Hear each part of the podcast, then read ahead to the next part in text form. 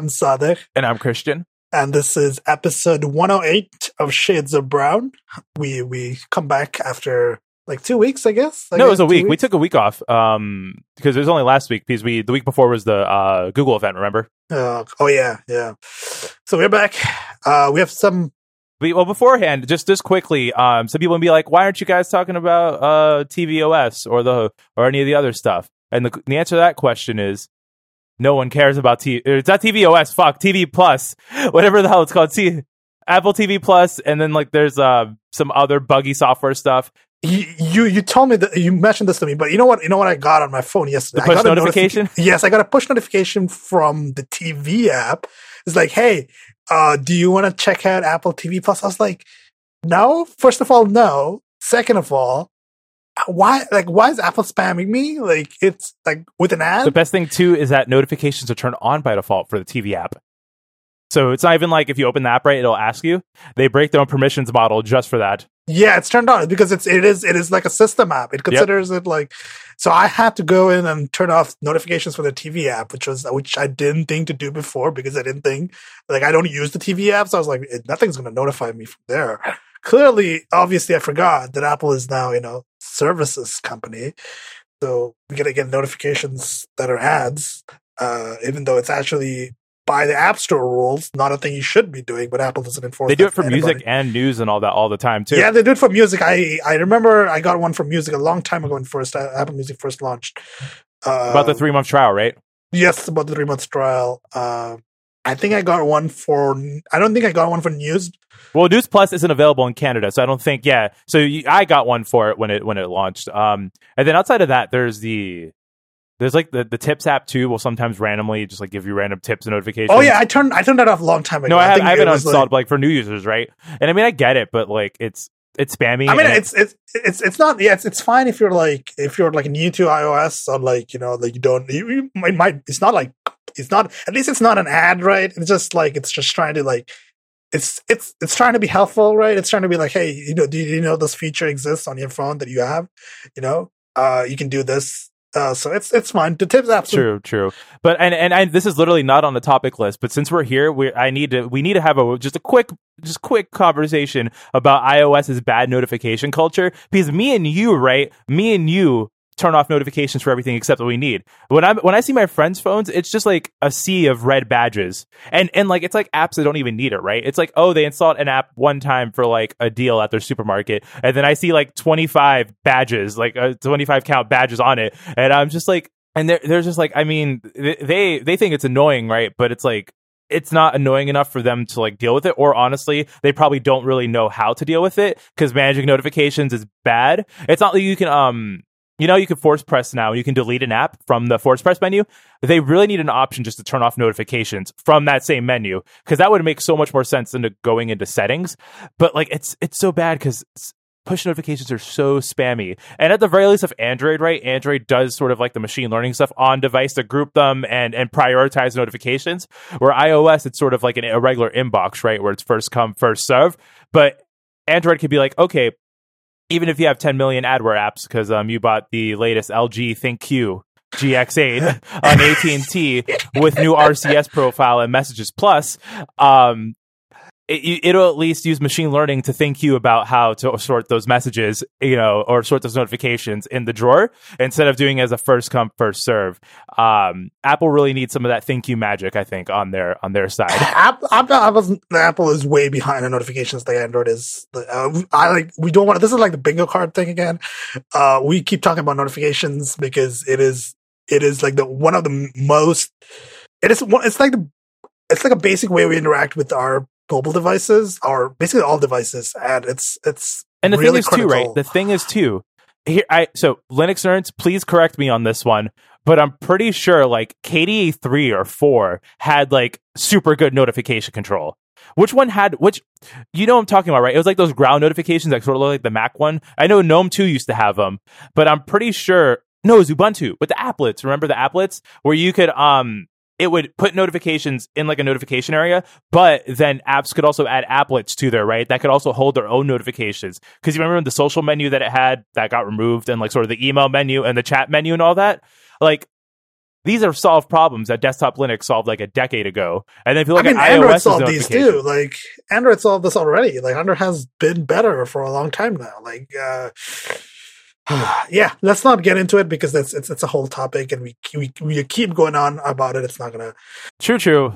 Uh, yeah, let's talk about um, the new product launch for Apple this week. Uh, so Apple announced uh, the AirPods Pro, and these are essentially Apple's uh, in-ear micro, in-ear headphones, in-ear IEMs, basically as they're called in the audio world. Uh, in-ear headphones, uh, and they are obviously the AirPod style is like it's it's fully wireless, right? It, you get you get a case. Uh, it comes with some nice features. It comes with uh, the the key feature is is noise cancellation, active noise cancellation, which is ANC active noise cancellation is basically the headphone itself does like uh, some tech magic. It's not it's not it's not magic. It's just uh, it's physics. Yeah, basically it's physics. Uh, to basically negate external sound. Uh, well, it's also too. It's part of the physical design. So basically, it looks like sort of like a regular AirPod, but um, instead of it being just like a plastic piece that sits on your ear, what it, or in your ear rather, what it does is that has a silicon tip. So with the right silicon tip, you can sort of get like a seal on your ear, and there's also an actual air hole on the back of it, sort of like a grill that allows air to be um, pushed through into your ears to help um, maintain pressure, so it matches the air pressure around you, so you don't get any discomfort. Um, sort of like because if you've ever been on a plane, right, and you're wearing regular headphones, and then your ears start popping or your hearing goes a little bit off, it's only because when you're in a plane to keep the um, cabin pressurized, they adjust the air pressure depending on how high in the sky you are. So Apple does that to maintain um, air pressure between you know in the seal and outside to make sure there's no discomfort there. And you, you can get this active noise cancellation in an ear, in ear monitor like that because of the fact that it, they're able to create a seal. And as an even better benefit, outside of being able to get better noise um, cancellation, you could they also do, um, or rather, the sound quality is also much more improved because when it comes to like the most high end audiophile, you know, grade headphones, those are in your monitors. Those are not um those are not on your headphones, right? If you go to r slash headphones, the ones that people say like have the best sound quality are the ones that go in your ears. Um, so okay, so uh, so IEMs that are like that, like uh, I used to actually still have them, but I don't use them because the wire started fraying. It's a common problem. Is the Etymotic brand of uh, IEMs? These are like very expensive. Well, not very expensive is relative in the audio world. It's like three hundred dollars, uh, which is actually not that expensive in the audio world. Fifty dollars um, more than these, right? Yeah, it's like I don't remember. It was like three hundred dollars Canadian. Uh, Etymotic IEMs, they have like obviously the the they get this. You have to like put them in your probably this so the seal. Uh, they, they they have like a whole video on how to make sure you put it in the ear properly. Uh, like those are like monitors. Like those are like they have a neutral sound. Like etymotic sound is neutral, right? It is like it's meant to be used. Like the sound you get out of it is like flat. It's not. It's it's like a monitor sound, right? It's, the, it's like the, the um, Audio Technica headphones. I'm it's the right Audio now, yeah. Technica or any other like studio monitors that like you know people who make uh people who work in music studios use, right? Like stuff like that. But those are like uh on over, over the year. Uh, these are like in year. Uh, so those are like those are like I'm like those are they they have a certain sound. Like it's not for everyone. I don't think everybody likes that kind of neutral sound, which is fair. Uh, is I think the AirPods sound is still basically the same style as the the, Nor- the AirPods Pro. Like it's the same as the. Uh... Well, so the way that the reviewers are saying it, it's not that it's. Um, I, this is why I'm, I'm I'm trying not to call the AirPods IEMs. They're in your headphones, earbuds, right? But they're really not monitors per se for the fact of the sound profile because like for example, right? I own these Audio Technica ones that have a flat um, response, and I'm going to be honest. I kind of, I, I know we mentioned it a while back. I've kind of like grown to, th- so the the way that people like Apple and actually Microsoft and Google, when they talk about their headphone tuning, they always say that they make the EQ so it sounds a little fun, and that's strange, right? Like saying that music's going to sound fun. That's sort of like an odd way of putting it, but but what what what they're trying to say by that is that when you have a flat profile it sometimes sounds boring or dull, right? Just for the fact of that you're only relying on how good of an amp you have the power, the headphones, and and just the music tuning itself. And and I've come to like if for I only use these Audio Technica ones now, right? If I'm talking to you know do podcast stuff, anything that I need to have a flat response rate because I'm doing work in them, or if I'm like watching like trashy anime, right? Like because I I need like it because having flat response rates make vocals sound better because most um most headphones tend to cut the mids and either mess with the highs or the or the the lows right? Um and most vocals voices sit in the mid range. So not having that touched or using EQ to adjust it makes it sound better. Um so I usually use the beats outside of that because um I tend to actually enjoy more of that that sound signature for listening to music just because it, it that's like gives you that fun. It's more of that I can I can do EQ in like the music app on this um on on the Audio Technicas right or in Mac OS rather to raise up the bass in that. And I guess I've maybe it's like it's strange of audio quality because I don't know if I I enjoy listening to music that way because it's how all like the sound systems in the cars that like my parents had when I was younger or like my friends have they tend to have like the big subwoofers in there and that's sort of what I'm used to or if that's what I actually like. I mean, there is not really a, like this is the thing. Like I tell people often that uh, I have never used an equalizer in my life. I'm going to be honest. Like I've never tweaked an equalizer in my life. It's not a thing that I do. Uh, as much I listen to a lot of music, and I've never touched the equalizer dial uh, in any OS. Uh, and uh, what I like to tell people is that when when you buy headphones or or when you buy uh, earbuds, IEMs, whatever, I always recommend listening to music that you normally would listen to with them and see how that sounds. Uh, and because as it doesn't matter if like if the sound is like if the sound is flat or the sound is bassy, if the music you usually listen to sounds bad, like it, it doesn't matter how like if if the response is flat, but the music you usually listen to sounds doesn't sound great. Like that's not it's not it's not a, it's not the experience you want. I think. Yeah, uh, right, it's, right. It's like you you want to you want to basically essentially buy this buy the sound essentially that is most suited for the music you listen to which is which is which is different. Like so that's that's where you can i mean if you know how to use an equalizer it gives you an edge because you can you know tweak that but like if you don't you don't know how to use equalizer or like you prefer not to uh yeah. True. And, and on top of that as well what i've what I what I originally thought made these headphones great was actually just the DAC I have. Um, because I I've I'm through some weird concoction of getting a two point a three point five or to the uh, bigger whatever the bigger plug is um, headphone adapter. I actually use this DAC to power the Beats, uh, which is overkill. But what I realized is that this sound that I got because when I plug in the these headphones into just the MacBook's headphone um, port, it doesn't i don't enjoy listening to music at all. But with the dac it that's what actually makes it sound more powerful if that makes sense because it's driving it more i guess. And, and, that's and when that plugged into the beats actually makes it sound better there as well. Uh it can sound clearer as well sometimes. It's not it's not as a problem as it used to be earlier uh, like a few like a few years back where the motherboard in, introduced noise into the onboard audio like because of because of just because just physics again. Uh uh, but if you like bought like a USB DAC, that would basically remove that. You'd basically get clear audio because USB to to the DAC. Uh, and I've been using a DAC on my desktop. It's it's it's great. It's the FiiO E10K. I recommend it to everybody who it's it's a it's it's reasonably priced. You can get it pretty easily. Uh, uh, Does that one have audio controls on the DAC itself? I only ask because if you have a DAC plugged in, you have a USB audio device, it's a DAC plugged into macOS. What Apple does, because Apple's Apple, is that they actually turn off using the the, U, the system for audio controls. So what a macOS does is that it sends 100% audio like um, volume level to that DAC, and you have to use physical controls on it to adjust the volume, or it's going to be full bleed the entire time. It does have a dial. It does have a dial, which I usually when I plugged into it's it's plugged into my desktop. It's set at one. It's just at one all the time, basically.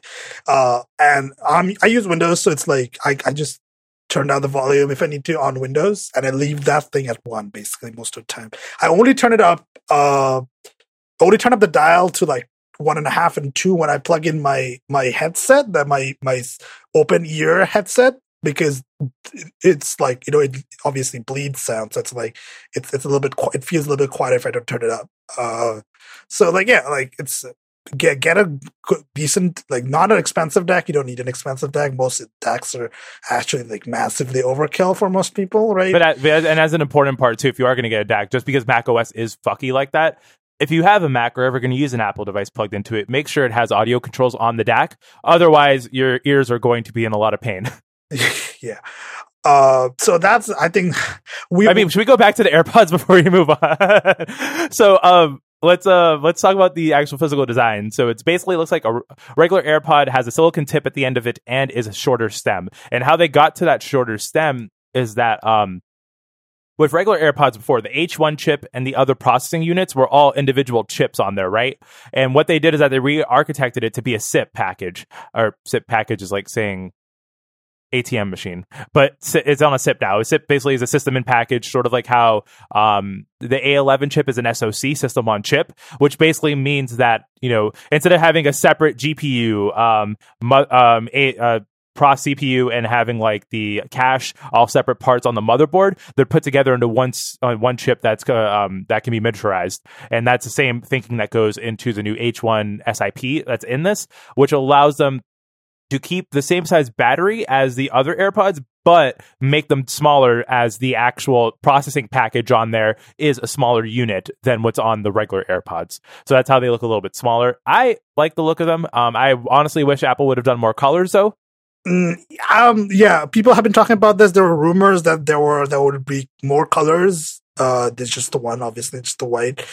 Uh, and I think Apple just doesn't do colors because it's part of the branding now, right? It's like the branding is that like Apple's AirPod branding is just like it's white, right? And so that's that's what they do. Uh, there's also like mentioned the active noise cancellation. There's like a mode, like you can switch between active noise cancellation and a, a, transparency mode, which just turns off, which turns off the active noise cancellation. So it actually doesn't turn it off. So what it does, it keeps it on, but it does like a live feed of um, you know, like um, on you can turn on a monitoring mode for a microphone. That's what it does. So it uses the microphones to pump um sounds through there, which is really interesting because I right now these devices probably like the processing power to do it but I would imagine a future where you have like a transparency mode that lets you filter out sounds, right? Like for example, um, say in a future, like if when they get more processing power, it would make sense, right, to have a transparency mode that would filter out anything but human voices, right? Because someone tries to talk to you, just turn that on just to hear them. But if say like you're in a loud room or you're on the train, whatever, like I don't need to hear the fact that I'm on a bus, right? If someone's trying to talk to me, you can sort of do like that computational stuff. Yeah, exactly. It's um, also battery life is uh, these are since these are wireless. Um, Apple's promising 4.5 hours of listening time per charge for the for the buds. That's uh, with the noise cancellation on, with, right? With noise cancellation. Uh, I think without noise cancellation, it, it it's six like hours, I believe. Six hours? I think it was like five. I thought it was five, five hours. Let me see. It, it might be five, I thirty it, minutes more. Yeah, which isn't that bad uh, if it hits the battery life. Yeah. Uh, so and the and the uh, cost is uh, US dollars 249, right? Uh, so, so that's, so that's the AirPods Pro. Well, so actually there's one more, one more feature I want to talk about is that they took the, um, you know, like the HomePod, right? It'll use the microphones and it'll calculate how long before a sound comes back to it to change the EQs ish, uh, like on the fly on the device. They actually have that built in now. So it, what it, what they try to do is that, um, because with a lot of with a lot of um, music and podcasts, if you master it right for the quiet room you're in, you sort of change how loud it gets, right? Because if like in my room, right, when I edit the podcast, I, I can make it quieter, but I can still hear it fine. Or I can like make it um sort of make the EQ where it's a flatter response, if that makes sense, right? Certain frequencies aren't being bumped up as much because in a quiet bedroom that's um, sound treated, right? I don't need to make it go higher. But as soon as you take the the you listen to it on a bus, because of all the outside noise, it makes it hard to hear. So you end up cranking the volume up a little too high. And so it's similar thinking where if you have headphones that are adjusting EQ on the fly, it's not as if we're trying to change how the music sounds, but we can adjust you can you can adjust certain frequencies to sound more clear versus the outside noise to, and it'll still sound the same ish because it's more of like compensating for the environment you're in to to make it where you can actually hear something without you know bumping it to 100 and fucking your hearing. Uh i should mention there's like like a like a like a talk like a thing on it, like a press and hold between uh like the what is it called? It's like a haptic touch thing on the Actually, it's not. So it's not haptic touch. What it does, so it's, there's two pressure sensitive sides on each bud, and when you click on them or you hold them down, basically the trick is is that you can make it feel like a real click, not because of the physical feedback, but the sound. Yeah, it'll make like a it'll make a really convincing click sound, and it sort of tricks your brain into believing you're pressing a button. Because a lot of I mean, like this is this is a thing with video game controllers, right? Like a lot, uh, like I've always said that the controllers I prefer the most are the ones that have the clicky buttons. Clicky buttons are great because you have that tactile feedback, but it's also the audio feedback, right? Like I don't like hitting mushy buttons because I don't feel I don't hear it, and it, it's just like it throws me off. And that's why I love like the Nintendo's buttons because they're always like clack clack clack when you when you people like yeah people like mechanical keyboards, right? It's it's like the it's like the feedback you get from mechanical keyboards is nice. Like like, like this is so good. Like I, I know this is making into the recording. that that just sounds nice. Yeah, it's it's it's like qual. It's like it just feel. It's like it's like the tactile feedback. It's like you get a good sense of like you get a response and it feels good to actually do the thing, right? Uh, uh, so there's like force. Sen- it's called a force sensor, right? Uh, single click is play pause, double click is next track, and triple click is previous track, right? Uh, so that's and there's also a thing called the ear tip fit test, which is like so the, these these have these ear tips. Those are replaceable, right? and there's different uh, sizes as well. Different too. sizes, yes. Uh, and there's a, in Bluetooth settings, there's a thing called a ear tip fit test where you put the earpods for the ears and start the test, like it plays a song. Uh, and it, like it just tells you like which of the like the the what is it? Which of the tips that will give you the best seal, right? Because what they do is that they play the song, but they use the microphones to listen back. And ideally, right? Ideally, if it's a good seal, you the microphones shouldn't be picking up the music being played, right? Because it, the the sound's staying in your head or in your ears. Um, and of course, it, there some people might need one size on one ear, one size on another ear, right? So it'll tell you that it does it individually for each ear, which is really great. So I have with with all this though, have you are you going to go try these on and see if you I actually I'm curious I want to try this on first before I do anything. Uh, I'm I'm like if if it's like if it's better than the like the normal AirPods as I mentioned which don't work for me because like they're not like I'm like the 10% of people it doesn't work for like the the, the normal earbuds design, right? Uh, but this is like different. This, like this, this is obviously in ear. Uh, so and I want to. I'm curious how that feels uh, I want to try it out. Uh, I, I, I guess I could order it and see if it works, but I also don't want to like do the whole return thing. But I don't know. Like we'll see. Uh, I'm not. The only, the only issue about trying them on an Apple store is like, how do they clean them? Because like I mean, I in my in my experience, so in my own experience, putting silicon tips in your ears always gets gross after a while. And I mean, obviously, like clean your earbuds, right? Like that's not a problem if they're mine. But like, if uh, what do they do? Do these disposable silicon tips? It sounds bad for the environment. Like, how are they? Like, are they just gonna wipe it down with a Clorox wipe? Like, what if they don't get all the wax? Like, I I don't want to be earwax buddies with strangers. Yeah, that's also also also my thing, and also going to the Apple Store is a pain in the ass in Toronto because it's it's all it's downtown. It's always fucking crowded. It's it's it's not a great time. I, and and I don't like being in the Apple Store because it's so crowded. Like literally, there's not enough space to walk around. Like just breathe. There's not enough. Like literally so many people. I there. mean, the returns are pretty easy though. They usually they don't question them if you want to return something. Apple Apple like if if you return something through them, they'll just like give you either a shipping label or you can just drop it off at the store. However that you want to do it. I, I I might order them like in December. I'm not in a hurry. Like I'll just wait for some more reviews to come out uh, and see what what's up, and then then I can take a look. Yeah, I'm waiting for mine to die because I think we've mentioned multiple times on the pod how mine have different battery lives, but they still last the whole podcast, right? So as soon as the once the battery life gets under an hour of both ears not being able to last more than an hour, that's when I'm going to replace them. Um, but I'm going to try and drive them into the ground as much as I can beforehand. Uh, and I'm really curious of the active noise cancellation. It's uh, it sounds really cool. Uh, I, have never had headphones with active noise cancellation. I've had IEMs which do noise cancellation because it forms a seal but doesn't have like active noise cancellation. So, like, I'm curious. Uh, so that's the AirPods Pro. Uh, it's available for order. Like they they announced that it was. Uh, They're already out. They came out on October 25th. Yeah. Uh, next up, we have. I guess we're gonna talk about fitness stuff. We're gonna talk about Fitbit. Uh, we're gonna talk about how Fitbit got bought by Google for two point one billion dollars. Uh, which which just for me, the first thing when I saw that news was like, rest in peace, Fitbit. Because whenever Google buys something, it's not it's it's not a good thing for the people who use the products, right? Like it's it's rarely a good thing for the, for the product. Well, itself. the, the thing about Fitbit that makes it different is that Fitbit makes money, right? Like Fitbit makes they they are fine. See, here's what's going to be immediately killed though. Fitbit has a very good and very updated UWP Windows 10 app. How long before that dies? How Rest long before that dies? Rip. Yep. Yeah, like Fitbit actually makes good fitness smartwatches, right? Like the Versa 2, uh, the Charge 3, you know, like stuff like that, like the HR. Like it's like they're, they're making like they're they're obviously a fit, fitness brand, and it's like uh, so Google is trying to, I guess, really try to get Wear OS off the ground for the first time since its existence. Uh, So this is what the sixth time Google has reinvented Wear OS. I I don't like.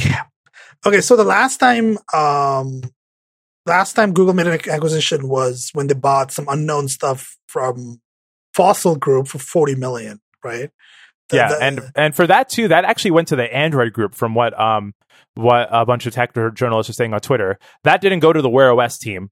There's just some tech there that I guess Android the Android team absorbed. Um, but with the with with Fitbit, so obviously Google's going to own all of it, and I imagine as well that what's going to happen from here is that the Pixel team's going to start making Fitbit devices, right?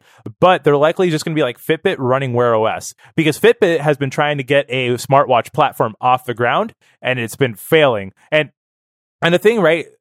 Wear OS not a bad operating system. However, Wear OS runs on shit hardware. So it's actually a pretty smart buy when you think of it that way. Cause like Fitbit has trash software. Google, Fitbit makes great hardware. Google has trash hardware, but makes good wear smartwatch software. And then they can, and then they'll still be trash because Qualcomm won't make a new chip because the cost per user is too high. Actually, what do, what do Fitbits run? I need to look this up real quick. I- yeah, what Don't they just Qualcomm chips? Uh, I actually I'm, don't know I'm what. going to check right now because I don't. Does Fitbit make their own chips for them? I, I- they probably do not. They absolutely. I, I have uh, like you can't be. You can't make your, like making your own chip is not easy. Uh, and I don't think Fitbit was big enough for that to be viable for them to make their own chip. I okay, don't think see. There's a. I'm looking at a teardown right now of one. Maybe they just do some random off off brand one of like some Qualcomm. Maybe let's see here. Um, it's like that would make this? sense. Like I can just Fitbit Versa 2, right? Like Google, Wikipedia. Uh, I don't. I, I don't think they use anything other than like just off the shelf hardware that they can get from like uh, probably MediaTek, probably Qualcomm. Uh, What? Is, I can't even see it on this. What is? what- Yeah, I'm looking. I have. I don't see like any. I'm, I'm looking at an actual teardown, and they don't have it. Um. Ah. okay. So Fitbit uses two 32-bit processors. Um. Wow. They're like the Fitbit Charge has two processors in it. One's from Texas Instruments. The other one's from ST Microsystems. are these mm, are these like ARM chips? Are these ARM? Yeah, those are like ARM chips, but like those are like ARM chips for like calculators and like yes, they're embedded like devices. really like they're, they're not like high end ARM chips, right? These are like low, really like ba- bargain basement ARM chips, right?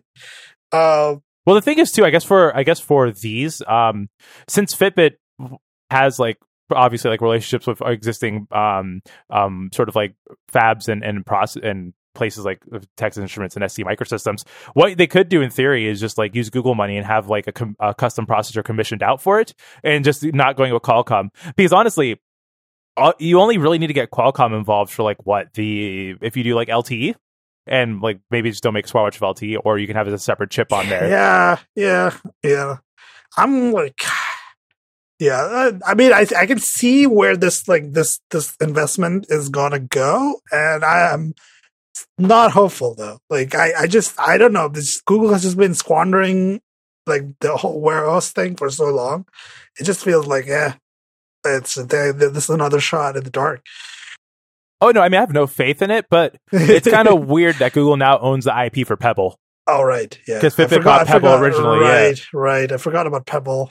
Uh, I remember Pebble being like a big deal a while back. I remember like, uh, like a, like a professor at school being like, "Hey, look, look at this Pebble notification thing," and I'm like, "That's cool." Uh, I. And then Pebble died, and now there's custom third party servers running in a custom app store. I need to put that story in the show notes. I forgot who wrote it. Fuck. Was it Ars Technica? It might have been one zero. Ah, fuck. This is one blog though. They basically like someone, some ex employees of Pebble cloned all the server software and like released a way to point to change your device to point to the unofficial um, server software that they're running now. And like, there's a custom app store and all that too. There's like, it's a community led effort to keep these Pebble devices alive. There's even people 3D printing um, replacement parts for the Pebble. I mean, I'm sure. Let's let's get it. Uh, I mean, it's, that's actually a pretty cool thing to have. Like, yeah, that's the thing. Like, what happens with these four Fitbit devices? Like the the, the Fitbit devices that are around now, like the, like as I mentioned, the Versa Two and like the Charge.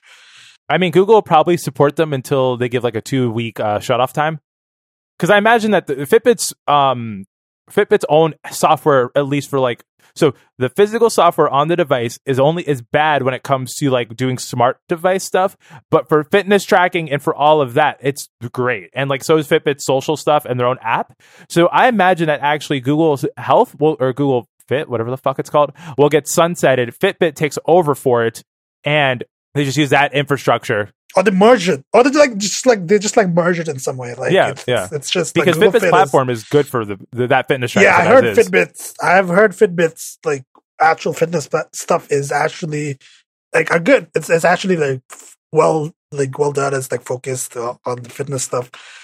Um, and I, I think like this is Google trying to make uh make a point of like trying to get into the fitness stuff that Apple has been doing, right? Like Apple has been really getting into the fitness stuff and it feels like Google's like, hey, we, we gotta do this as well. And this is this is like their way of starting that. Uh, I don't know if it'll go anywhere. We'll come back in a few years when like Google has ruined all the Fitbit goodwill and uh, products and uh, IP, but uh, we'll see. So that's the Google news. Uh, let's talk about ga- video games. Uh, oh, this is gonna be fun. Uh, let's start. Uh, we're gonna start with BlizzCon, which which is which was this week. I think it's still happening, by the way. Uh, Did they screen questions? That's the first thing we need to know. Do, did they do any Q and A? I don't know because I did not watch any of the Q and A stuff. I just watched the opening ceremony, bits of it, right? Like I watched the opening ceremony for its trailers, like the cinematics that it did, and that was it. Uh, Oh, cool. Actually, I yep, someone they they did do Q and A. I'm gonna actually pull up the video right now. Um, so video, uh, video. Uh, sorry, this is actually an article. Um, oh, there's a video of it. Cool. So fans interrupt BlizzCon 2019 World of Warcraft Q and A with Hong Kong protest. Beautiful. Okay. Okay. So let's talk about that, right? Let's let's let's start with this, with that, with that topic, with that in mind. Uh, going into BlizzCon as we we are talking about the Hong Kong. I, we actually we didn't talk about the Hong Kong stuff on the podcast, right? Did we? I don't. No, think we never talked about it on the podcast itself. Okay, so how do we like put this into context? So, uh, essentially, what happened was there was a Hearthstone tournament in in where was it? In Taiwan, um, right? Uh, and a streamer, uh, not a streamer, uh, uh, like a Hearthstone player who was participating in the tournament, uh, who won like the tournament, I think, Blitzchung, uh, did like a like a like a he basically said like he did like a he he basically shouted a slogan right? What i don't remember what he said right Free Hong Kong, um, revolution of our times. democracy democracy oh no revolution of our times yes uh that's what he said uh and then uh blizzard uh blizzard uh china i guess uh fired uh fired the casters who were who were there doing the interview with with Blitzchung and also Blitzchung was was banned and his prize winning strip. um and since since that time like that that obviously caused like a huge de- like big deal uh across like you know blizzard fan communities and like like hearthstone communities overwatch communities uh like they they they changed the ban to like a six month ban, right? And, and they also they reinstated the prize reinstated his winnings. But like, obviously, the damage was was done at this point, and, and the narrative had shifted from um, like it was not it was not like I, I feel like the narrative kind of shifted into this sort of like anti-China sentiment, right? Like it was just like Blizzard is uh Blizzard is kowtowing to Chinese uh Chinese like government or what what they think is what they think they should be doing in face of criticism about the Chinese uh about the uh, about the Chinese government. So it's like and as a, as an aside, um, just because it needs to be stated, China is the world's biggest market for video games entertainment. Um, for the most part, most Hollywood movies tend to do more in the East versus the West. And Tencent has a five percent stake, I believe, in Activision Blizzard. I think they divested their stake. Stake. They don't have any stake anymore in Activision Blizzard. But uh, it. Uh, so like this issue is really complicated because the thing is, China's obviously is, is an authoritarian regime and the human rights abuses. Uh, and there are various topics that like the protesters uh, now and other human rights activists have been talking about for years. Obviously, you know, there's nothing, nothing, nothing is new here. It's not like China, China's good, uh, like China's government is good or, or like it's, it's obviously a fraud issue, but like it, it like the whole protest sort of morph into I don't know, like people who suddenly cared a lot more about Hong Kong than than they did a couple weeks ago. Like Hong Kong protests. Well, so the the thing is, right? The thing is with this, it's it's more of that. Um, and this is more specifically an American thing, sort of. It sort of bleeds out to the rest of the West, but very strong over here. Is that it's like we're all Americans, blah. We don't kowtow to anyone. Like if like punch Nazis and shit, right? Even though it's not, it's like that's the ethos, even though in actuality, that's how not how most people actually are, especially for most businesses. But the reason that I think this pisses people off so much is that it fucks with their own idea in their head of American exceptionalism, right? Where they believe that, like, oh yeah, fuck, uh, fuck, fuck the Chinese government, like pro Hong Kong. You never, you, you don't deny someone protesting for democracy because that's what we're about. When there's that's such a flawed statement, in any read of American history will show otherwise, especially if you look at Latin America. Just saying, but um, but at least for like culturally, that's what people believe. And because Blizzard went against that, it fucked with their ideas of what uh, American norms are. Even though in actuality, like I mean, like we. The issue is more gray than that. Like the issue is grayer than that because, uh, like I just actually mentioned, like Chinese, the, the the record for Chinese human rights abuses is is obviously terrible. Like I'm not excusing anything that China is the Chinese government is doing. Like and also I should separate the Chinese government from the Chinese people because these are like they're not the same. Like uh, there are a billion people. There are more than a billion people in in in China, uh, and the government obviously does not speak for all of them, right? As much as they did pretend to. Uh, so like, there's people like that. I feel like a lot of like anti, like uh, what what I, I saw some someone mention it. It's it's it's it's like it's a common term for it. It's called yellow peril, right? Like people like Americans being like it's like the China is like the other, right? You know, like the sort of like the the uh, it makes it very easy to be xenophobic, right? And under the guise of saying you're pro democracy, it, it, sort of allows people to be to be um, racist with without without having anything bad happen because you're promoting democracy. You can't get canceled over that. But at the same time, it's it's hypocritical for the reason of and and what I'm saying. And by the way, I'm for Blitzchung being able to um, Right, say right. I, I I don't think that Blizzard should have taken away his winnings. I think Blizzard shouldn't have allowed it to begin with uh, because how sports tend to work outside of um, esports is that the NBA tends to be the most open with it. Um, NFL is becoming a little bit more open, but fuck the NFL, um, where they allow players outside of the game and on the field to show supports for specific political movements, but not to explicitly say it. So, like, if it's a difference between right, wearing uh, a free Hong Kong shirt versus actually saying it, and in most traditional sports in the states, at least, will allow like someone during an interview to wear that shirt rather than explicitly say it. And I think Blizzard overshot their um the ramifications. Because it should have honestly the best way to handle it would have been like hey um probably a bad idea. Don't say that again but um you know like here's a slap on the wrist and then make it known to everyone else that not to do that. Whereas the immediate we're going to ban you for it was the wrong way to go about it. And and it's and it's like if we take a look from a western perspective as well you have like it, it's the, the thing I always love when when when specifically when it comes to either like North Korea or or China or anything like that, people in America specifically are always like, yeah, fuck those governments and all that, and then like we just all conveniently ignore everything we've done in Latin America to support authoritarian regimes just because they um were willing to give us some sort of economical power, rate.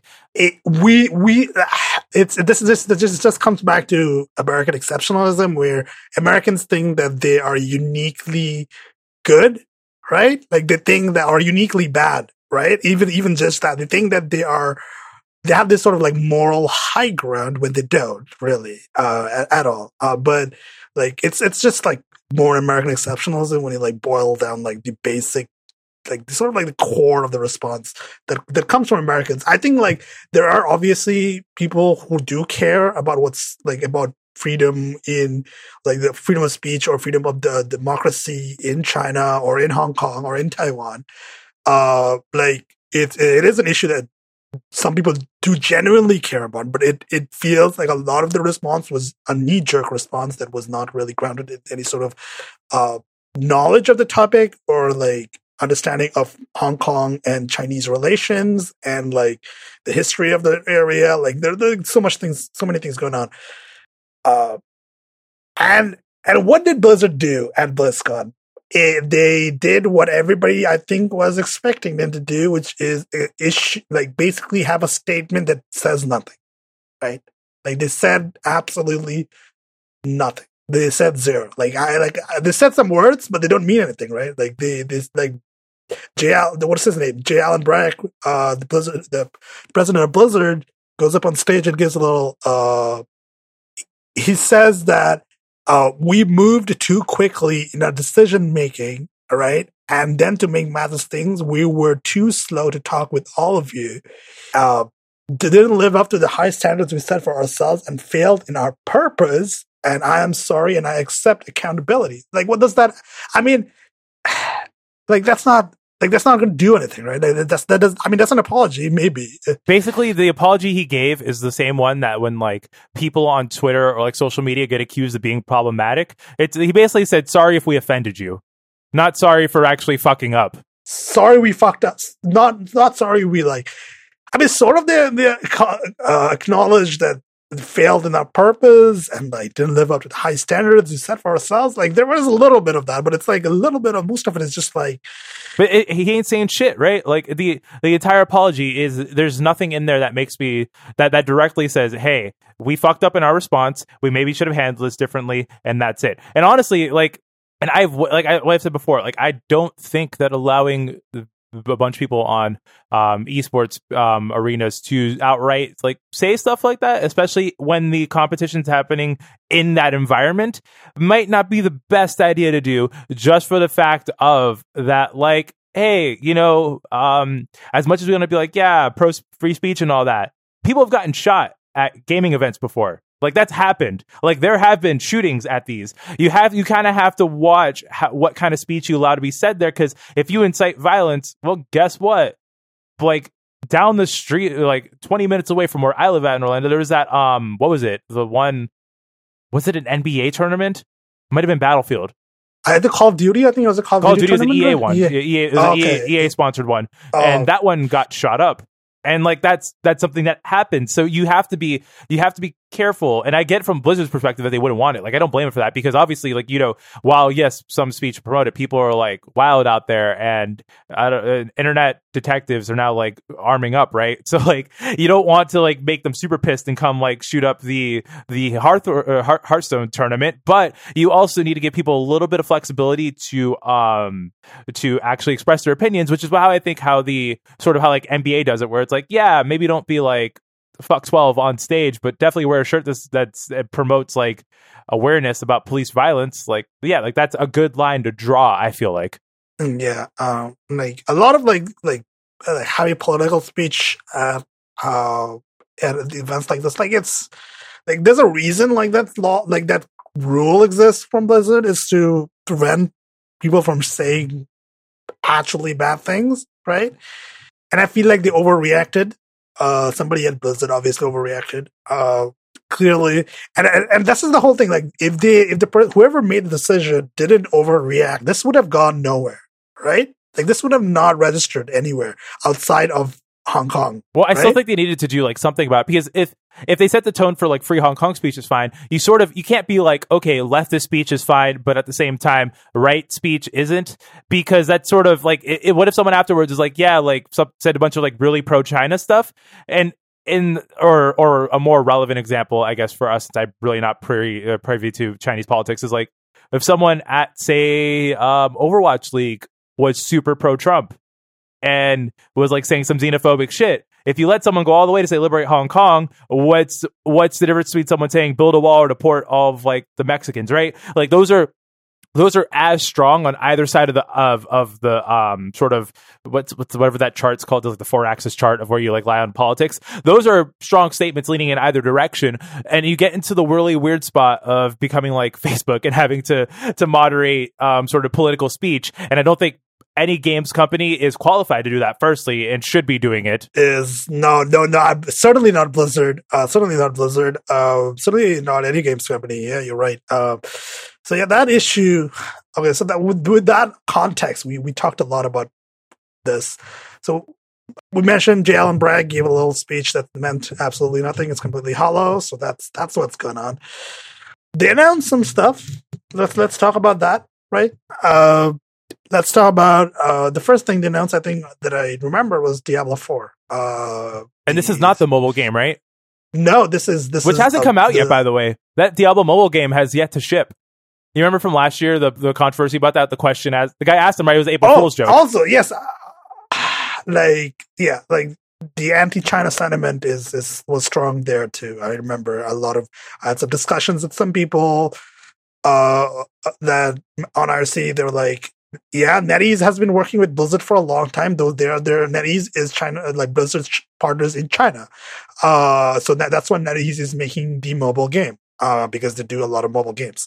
Uh, and there is nothing, absolutely nothing wrong with uh, there being a Diablo mobile game. And the reaction to it was incendiary for basically xenophobic reasons. Uh, so that that was that was that was a pleasant thing last year uh, from BlizzCon. Uh, so here it is, Diablo Four.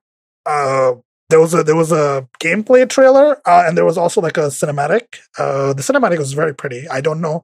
I've never played a Diablo game. Have you played any Diablo games? Uh, I have played Diablo three a little bit because it's um, one of the two games that supports Metal on Mac OS and has really great eGPU support. so I have played Diablo. Um, Diablo is like a MOBA and Destiny mixed together. It is a looty game. It's a looty game, yeah. So it's like loot based. Yeah, it's a it's a looting game. Yeah, I knew that. Um, like it's like horde based, right? It's right, like right. Just clear waves of enemies, a bunch of effects and stuff. Which, if you're into that sort of like rapid fire style gameplay, it's actually pretty fun. So, um, so I've I'm excited to see Diablo four. I've not beaten Diablo three. I've only played a little bit of it. I'm not like super into it, but I, I at least from what I've seen, I think the feedback around it's been pretty positive as much as it can be. Yeah. I, I mean, there's yeah. I didn't see the gameplay trailer. I just saw the cinematic, which was very, very well done. Obviously, cinematics. Blizzard is very good at cinematics. They have been like the, the art style. It's it's very good. Uh, so like as usual, like it's gonna have like PvP, right? Uh, there's PvP on it. Uh, it's gonna launch in a launch on Windows, uh, PS4 and Xbox One. Uh, I don't think they confirmed a date yet, right? Uh, there was no date. So that was Diablo 4. I, I can't say I'm excited. I'm just, it's just, it's just Diablo, I guess. I, I, have never played a Diablo game, so it's like, mm, fine. Actually, Uh, as well, we need to say um, one thing about Diablo 4. Diablo 4 confirmed to be only um, playable when you have an internet connection. That this game cannot be played offline, which is um, not good because Diablo has a dedicated single player mode, Right. and that's I I don't fuck with this trend yeah, I'm not a fan. because like even because like what's the point of the DRM for always online? Because okay, let's say for example, if someone cracks the game to only play it single player, right, while not connected to the internet, like or just play for single player, you can make it where obviously you check for licenses if you're trying to play multiplayer. And how many people buy games like Diablo not not to play with their friends? Like how much of the player base are single player only people, right? And how much money would you actually lose for some form of piracy through that? Yeah, that's, that's, that's, that's true. Overwatch Two uh, leaked like a uh, like I think I think a week, a couple weeks before. Like there was somebody dug through some file, like data mining, uh, some some update files or something. Uh, they found like art, assets uh, for Overwatch Two. Uh, so Overwatch Two is essentially. Uh, so I have a link. I'm gonna have a link which which has like everything that was announced. It is there's gonna be a new game mode called Push there's to be uh, four new maps, uh, one of which is Toronto, which I'm excited for. Uh, get to play Toronto in, in, in Overwatch. Great. Uh, Gothenburg, Monte Carlo, Rio de Janeiro. Um, multiple new heroes. Uh, Echo and Sojourn were the ones that they showed in the cinematic uh, uh, and the and the gameplay trailer, and they updated the engine and the UI has has actually changed significantly. Like the UI is very different. If you look at the gameplay trailer, like the UI is more flat and it's, it's like sort of more horizontal. It's it's it's it's different, and they also changed the look of the characters, which which was a little bit uh strange. Um, and they we have a new co-op story mode with and new hero missions and also like RPG kind of stuff like hero talents, which is which is basically a skill tree, by the way. Uh, so Overwatch now has like PVE RPG co-op elements coming in. They didn't give a date. That's Overwatch two.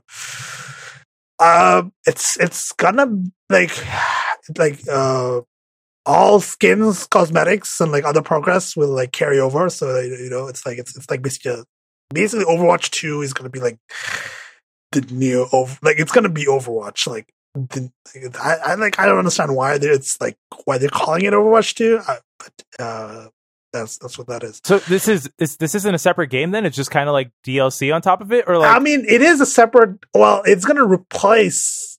Oh, it's it's kind of confusing. Like with the way they reveal it, like they, they weren't like too super clear on what's gonna happen. Is that uh like it's it's gonna be it's gonna be like available.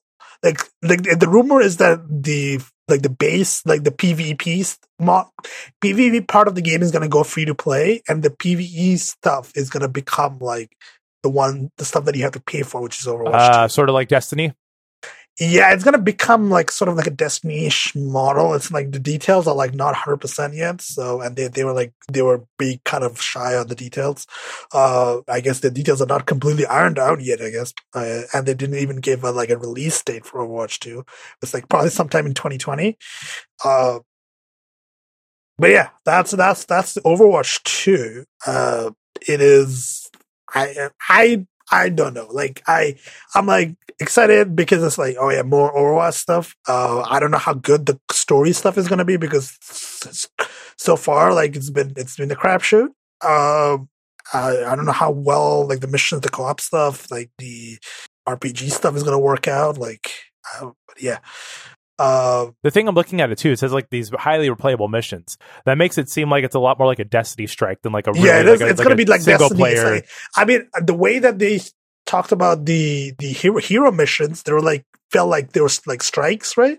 Like you Yeah, like strikes yeah. in Destiny. Like you just like play them right, and you like you level up your your heroes, right? Like it's like the you add like progression there. Like it's it's that's that's what they're doing. So like I think what they're trying to build on is like you have these hero missions, and then you can add new heroes, and you can then you add new content. By the way, right? You can just new you can add like new hero missions, and then basically have more content. So you keep adding heroes, and you keep adding story mode stuff. You, keep adding hero missions. That's what basically becoming Destiny.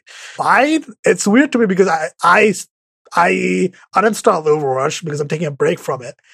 Uh, to and I'm and I'm just playing Destiny. Um, and if Overwatch becomes more like Destiny, it's like, well, uh, Well, I mean, do you see anything in the what's shown off so far that makes you like maybe want to get back into Overwatch?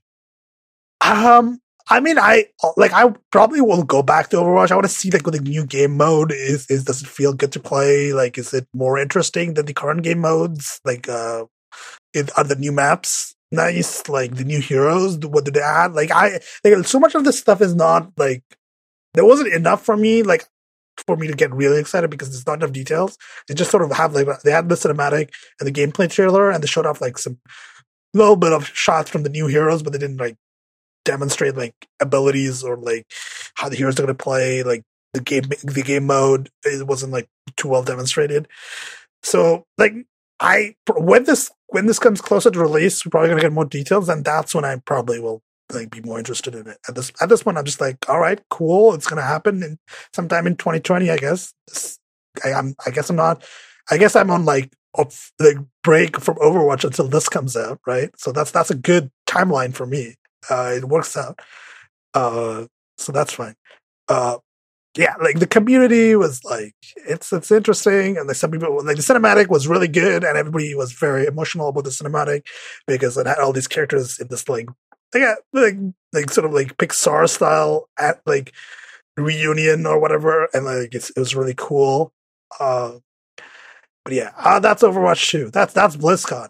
Uh, anything? Well, actually, I mean, is there was there anything else? I think there was World of Warcraft stuff. I, do, I don't know. I don't. I didn't follow any of the Warcraft or World of Warcraft stuff. So I I don't. I kind of gave up on World of Warcraft, and I and I have yet to hear anything from the World of Warcraft YouTubers I follow that this is anything wildly different. I think WoW at this point has become like more of the same, um, which I think is the same for like also Final Fantasy 14 as well. Because didn't Final Fantasy 14 also have a new expansion announced this week or something like that? I I don't. I, I actually don't know. But uh, I mean, it's. I mean, MMO players like their. I mean, I don't think they like drastic change probably as much as they. Yeah. I mean, well, if, I, if Blizzard, any, if Blizzard and um, Square Enix have saw, have learned anything from like Bungie, it's like you fuck with the game too much, and it's a uh, your subreddit turns into a shit show. Yeah, it's like yeah, it's it's. Hmm. So so that's BlizzCon. Um, I don't know. I mean, these game conferences are becoming like honestly, all of BlizzCon could have been like a Nintendo Direct style twenty minutes. Yeah, thing. it could have been, and you could actually just watch the you just watch the video uh it's posted like the the the opening conference and that's all that you really need uh, unless you really want to get into the details. Uh so that's that's that's blizzcon. Uh uh so let's wrap this up. Uh as always you can find us on two shades of brown.com the show notes are going to be there. Uh you can email us contact at two shades of brown.com you can find me on Mastodon at staticsafe at mastodon.zombacloud.com. And Joseph, where can people find you on the internet? You can find me, but very quickly before you find me, do not send spam email to the two shades of brown email. Please, on God. Like we, we it's not a joke when we say it. The amount of garbage that comes in there, like I'm literally about to like just make a PO box and be like, if you want to message, if you want to at me, do snail mail. I mean, that's not better because you get then you get physical snail mail spam, which is which is worse, I think, because it's it's paper you have to dispose of. It's bad for the environment. True, uh, true. I guess we'll just let the bits rot. yeah, yeah. Just but, put uh, it in the spam folder and yeah, yeah. Um, but if you want to find me online, you can find me on Mastodon at Josephine at chitter.xyz and my website josephine.website. Yeah. Uh, and with that, goodbye. Bye.